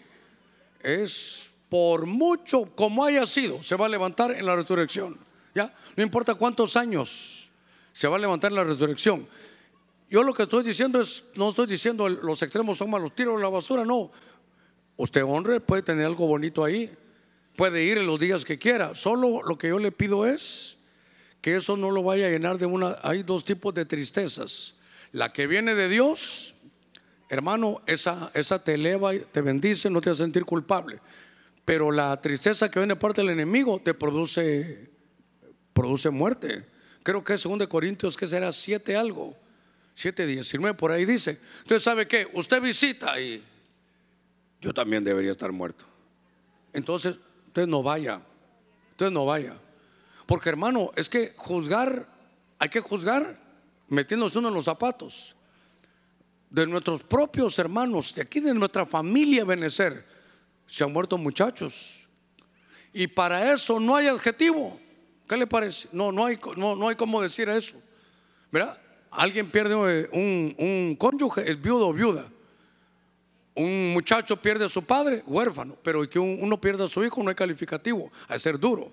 Lo que yo le digo es que si va a poner y lo arregla todo y le produce tristeza, seguro que sí. Pero ¿qué tipo de tristeza? Si esa tristeza es te fuiste tú, me tengo que ir yo también. Entonces no, no, no, mejor todavía no vaya. Vaya cuando esté mejor. Pero la tristeza que viene de Dios, hermano, ¿qué es lo que busca eso? R B A, la versión R B A. A ver, aquí todos los hermanos, ¿saben qué? Primero Corintios es siete diez. Ah, sí, aquí tengo a mi fosforito. No mucho fuego porque es inflamable. Aquí está nuestro evangelista. Porque la tristeza que es conforme a la voluntad de Dios produce un arrepentimiento que conduce a la salvación, sin dejar pesar.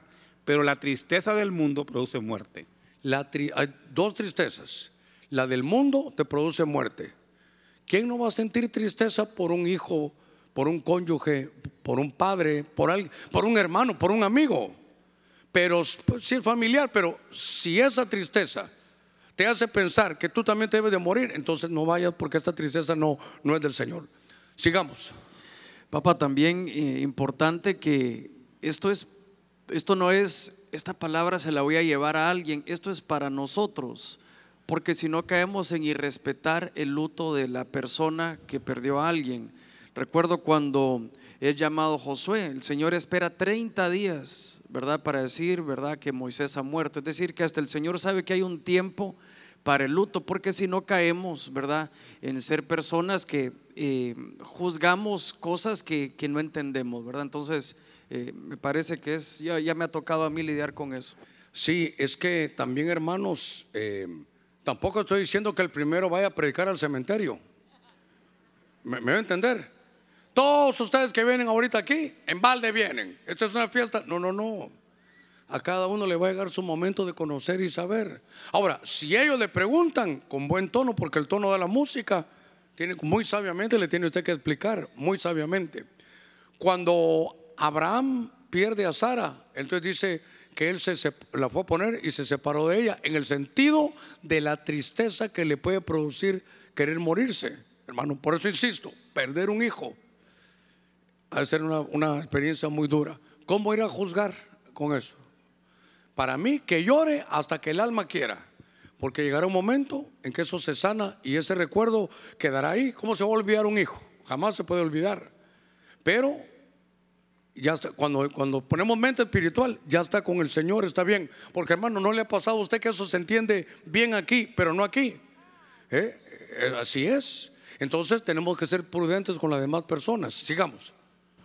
Tenemos dos preguntas empresariales. Una es que si como cristianos podemos decorar, poner promociones de acuerdo a estas festividades. Y la otra es que si trabaja como pastelera puede vender galletas de Halloween. Perdón, la primera, que si podemos poner adornos. Decorar, que si podemos decorar y poner promociones de acuerdo a las festividades en nuestras ah, empresas. ¿En una empresa? Sí. Sí, hombre. Eh, yo dijera que por motivo de conciencia. Si usted ya sabe que eso no está bien, yo le diría... ¿Sabe qué? Dígale, Señor, yo ya conozco esto. Y en todos los años en mi mercadotecnia lo he hecho y me parece bien. Pero hoy voy a confiar más en tu palabra que en la mercadotecnia. Al final son dos días. Y esos días tú me los vas a recompensar por otro lado. Mire, Dios honra a los que le honran. Pastor, ya compré la mercadería. Pues véndala, ni modo, ahora qué hacemos. Pero por lo menos ya que le quede ahí. Cuando yo me veo en estas situaciones digo yo así, bueno. Cuando uno honra a Dios, Dios honra a los que le honran. Entonces poner eso. ¿Y la otra cuál era? Que si trabaja como pastelera puede vender galletas de Halloween. Igual es que, hermano, mire, voy a la carga de nuevo. eh, Caemos en dos puntos. Y me gusta mucho primero Corintios diez. Estaba prohibido por el pueblo comer carne que fuera ahogado el animal. Entonces Pablo dice, cuando vayan a la carnicería no pregunten, mire, cuénteme cómo fue sacrificado este, este animal.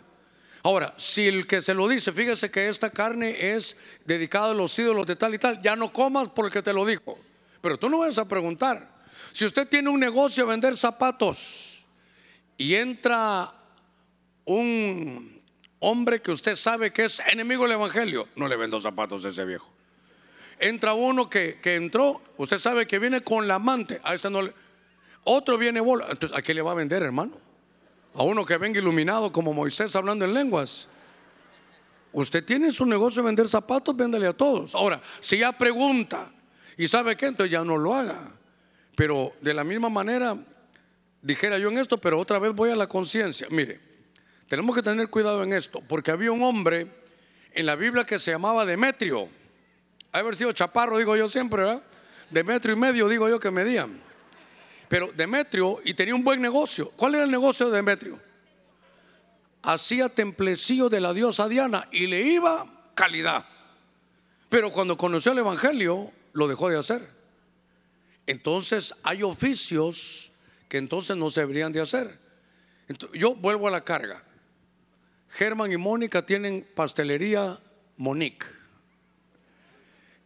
Eh, pastor, fíjese que me pidieron eso. Yo le dijera, no lo haga. Dígale cómo, estoy llena de deudas tal vez, ¿verdad? Pero estoy llena de pedidos.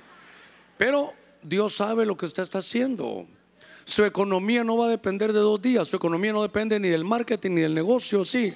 Su economía depende del Dios del cielo. Dos días que no haga eso. Dos días que no lo haga. Hermano, hay cosas que tenemos que hacer dentro del, del ministerio, ¿sabe qué es? Pero, pero Pero bien limpiecito y bien, bien, bien hechecito y, y con buena ética. Conocer todos los hermanos que tienen panadería para comprar ahí el pan. Conocer todos los que hacen pasteles para comprarlos ahí. todos los que hacen baleadas, pero sin regreso, ¿verdad? Porque, ay Dios mío, hermano, yo sabe cómo compro las baleadas donde voy. Quiero triple frijol y triple huevo, les digo yo, hermano, porque hace que con una cuchara ponen y con la otra la quitan. Dios mío. Entonces, hermano, Dios te va a bendecir tu empresa. Por un día que no hagas eso, no se va a venir todo al suelo. Ahora, eso es de acuerdo a su conciencia. Pastor, ya lo sí, se lo voy a entregar, ya acepté la orden, hágala, hágala. Sin conciencia de, de dolor, pero ya sabe que de aquí en adelante, por lo menos ya conoce, actúe lo que el Espíritu le diga, lo que ha aprendido. Sigamos, ¿cuántas nos quedan? Cualquier cantidad, pa. Pero vamos a ir viendo de temas así para que no se... como generales. Bueno, vamos, voy a contestar más rápido, les prometo. Dice, pastor, una pregunta: si una viuda se puede poner ropa, por ejemplo, o cosas de, de su esposo fallecido. ¿De les, ro, una mujer viuda, ropa de su esposo? Eh, primero es ropa de hombre, ¿verdad? No, no, no, no, no, no. Yo entiendo bien el caso. Ya pasé por ahí, pero yo le aconsejaría que mejor se la dé a sus hijos o a sus cuñados. Vuelvo a la carga. ¿Qué le produce esa ropa? No, está bien, pero si le produce recuerdos, ahí están. Pero si es tristeza, de primera de Corintios siete diez, mala, no lo haga. Hermano, ¿y sabe qué? Eh, no es... a los tantos días fuera, cuando usted tenga paz, cuando lo haya superado. No es que ahora saque todo, no, no, cuando lo haya superado, lo va a ir, lo va a ir realizando. Para eso no hay tiempo, ese tiempo se lo va a dar Dios a usted, confíe en el Señor. No es que llegue ahorita y todo, no, no, no, que Dios le dé testimonio. Hermano, la ventaja que tenemos es que usted tiene el Espíritu Santo. Cuando ya sienta esa paz y que está superado, entonces hágalo. Sigamos. Papá, hay varias consultas acerca de cómo debemos de manejarlo de las películas, etcétera, ¿verdad? A mi esposo le gustan películas, por ejemplo, de suspenso en nuestra casa, eh, de terror y eso. ¿Cómo lo manejo? En gustos se rompen, hermanos, géneros. Yo creo que, miren, si a uno le gusta ver ese tipo de películas, eh, qué sé yo, de guerra, y a la hermana seguro lo que le gustan son novelas. No, no velas. Bueno, cada uno tiene sus, es que las hermanas alegan, mire pastor, cómo pa, nos alegan por las novelas, y ahorita que venga el mundial igual van a estar. Pero entonces con las películas, hermano, usted, otra vez usted tiene, hay películas que usted la puede empezar a ver y diga, no, esto no me edifica, quítela. Pero para eso usted, hermano, que sabe que si quitamos todo, eso, eso no es lo que, lo que nos va a hacer libres. Usted tiene que tener libertad. Mire, se recuerda el líder, L de libertad. ¿Y la R de qué es? De responsabilidad. Usted haga lo que quiera, pero usted va a ser responsable de sus hechos. ¿Cómo le va a hacer un hermano? Ya no mire las de Rambo, hermano, ya no. Eso es lo que le gusta, eso, déjelo. ¿Y a usted qué le gusta? De drama. Bueno, no, usted que es dramática, pues dele viaje con eso, ¿verdad? Yo dijera que en el matrimonio solo que no sean de contaminación ni de pornografía. ¿Saben qué? Hay unas películas de paranormales.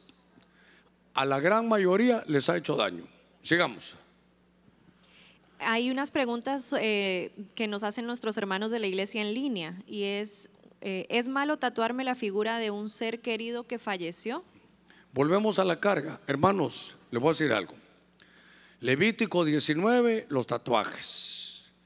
Si yo soy su pastor, yo le dijera, yo le dijera, no se haga tatuajes, no se los haga. Pero allá en Estados Unidos ya hay una iglesia, allá es. Déjeme, para eso yo soy su pastor, soy su maestresala, claro, claro. El que ya vino con tatuajes para adelante, pero ahora hacerse tatuajes, usted me pregunta, no. Pastor, pero usted lo ha dicho, si su gusto y su gana, ni su tata ni su nana, ¿verdad? Está bien. Usted puede hacer lo que quiera. Pastor, a mi esposo le gusta que me ponga aquí un tatuaje. Ahí que dice el gordo, aquí, aquí. Ahí le gusta. Está bien, porque su esposo manda en su casa, pero en esta casa, perdóneme, aquí mando yo.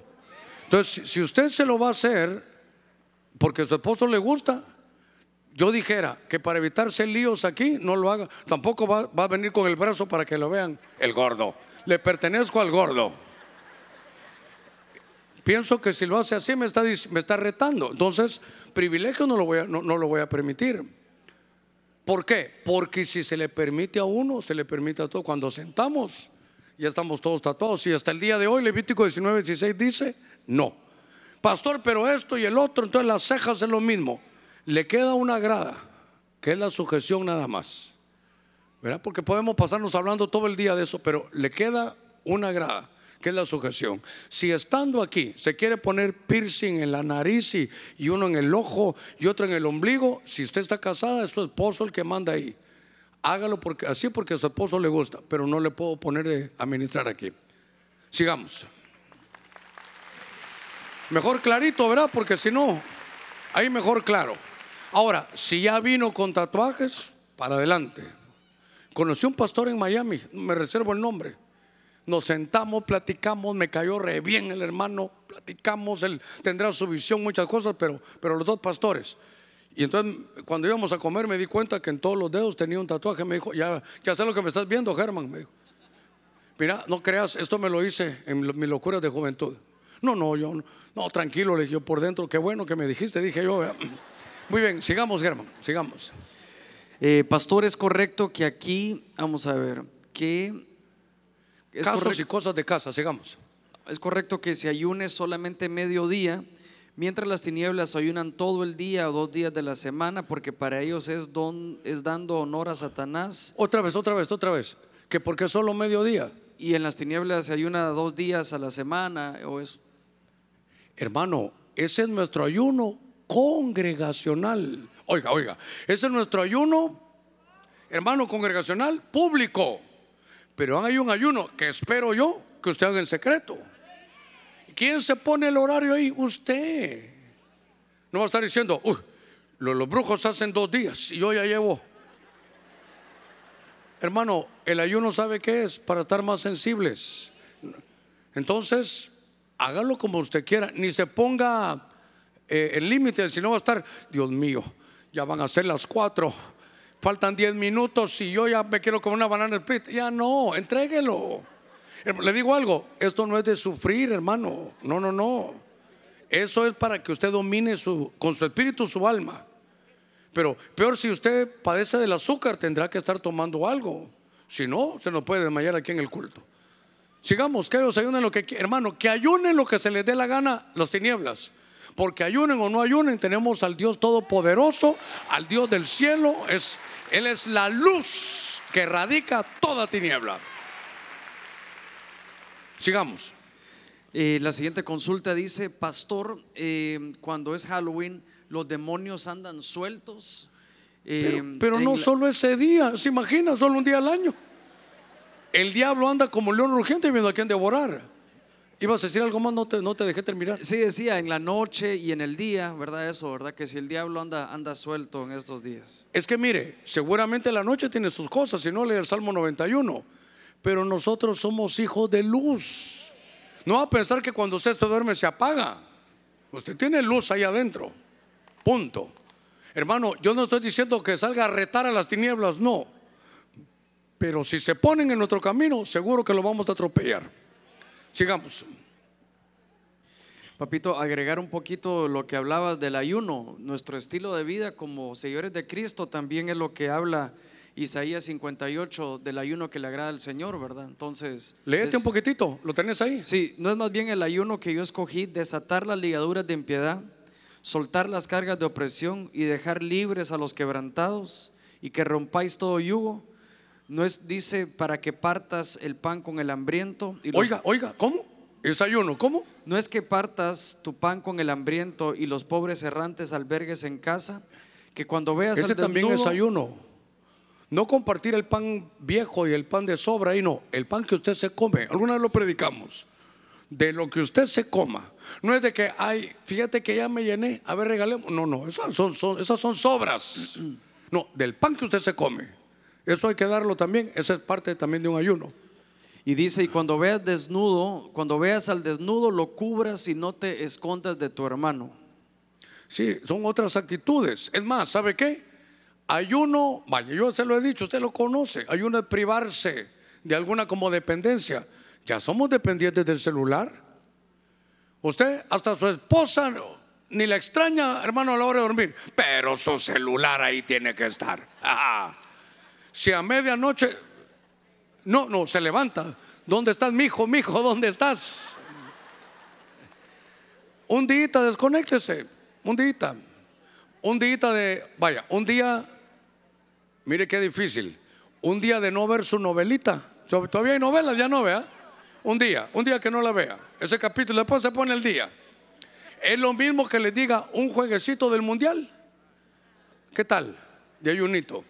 Es que ayunar es no solo privarse comida, sino decir ayuno de no enojarse. ¿Qué tal? Un ayuno de no enojarse. Pruébelo, pruébelo, tres días. Y va a ver que va a llegar el enemigo a, eh, a ver, eh, eh, le va a llegar ahí. Por eso estoy en ayuno, te salvaste, mija. Estoy en ayuno, se salvó, hermano. Y si es así grandote, dígale, te salvaste, y por dentro que se salvó es usted, ¿verdad? Pero ayuno es privarse del, de, de algo que a usted le gusta, pero, pero para dedicarse a lo espiritual. Si solo ayunamos, si no comimos, si no comimos de lo espiritual, solo está haciendo, aguantando hambre y haciendo dieta está. Sigamos. Total que no nos vamos, ¿verdad? Qué educadito es usted. ¿Cuánto tiempo llevamos de preguntas? ¿Media hora ya? Esta es la última. La última. Dios le bendiga, pastor. Hace unos meses nos regalaron una almohada que cuando la usamos nos hace soñar pesadillas. Desde, señor, desde soñar que somos perseguidos, estamos con otras personas en la intimidad, etcétera, etcétera. Hace unos días mi esposo me dijo que él tenía igual pesadillas. ¿Debo ungir, botar esa almohada o quemarla? ¿Qué nos recomienda? Tírela a la basura, tírela. Tírela a la basura. Ahora, si después sigue soñando, recójala porque el lío lo tiene usted en la cabeza, ¿verdad? Bueno, hermano, si algo te estorba, tírelo, tírelo. Muy bien, nos ponemos de pie, vamos a orar. Le voy a pedir favores que pocas veces le pido. Sé todo el esfuerzo que usted hace en venir. Sé todo el esfuerzo que usted hace en ir a almorzar. Y sé cómo queda después del almuerzo. Echarse el sueñito de la tarde es. Haga su mejor esfuerzo para poder estar y terminar con esto esta tarde. Uno. Y el trece de noviembre vaya mentalizándose también, porque eso es lo nuestro, eso es de nuestra familia. Qué lindo que vengan de otros lugares, qué lindo que vengan los hermanos de miel, qué lindo que vengan de otros lados, pero este es lo nuestro. Tenemos que apoyar lo de, lo de, lo de casa. Oramos, Padre, en el nombre de Cristo. Señor, gracias porque estos días que vienen hemos entendido que somos luz y que la luz erradica toda tiniebla. Señor, sabemos de las cosas que son abominables y las vamos a dejar de un lado. Te pido que cualquiera que está en desesperación pueda esperar el momento, porque sé que tú le vas a hablar. En el nombre de Cristo. Y cualquiera que haya sido contaminado con esto, Señor, que te está pidiendo perdón, extiende tu cetro, Señor, de misericordia. Lo creemos, Señor, en el nombre de Cristo. Y gracias porque un treinta y uno, Señor, el día de, de mañana será una tremenda bendición, porque comenzamos, Señor, a basarnos en la Escritura, a despertar un sacerdocio. En el nombre de Cristo, lleva a tu pueblo con paz y con bendición. Amén, amén y amén. Que Dios lo guarde y que Dios lo bendiga.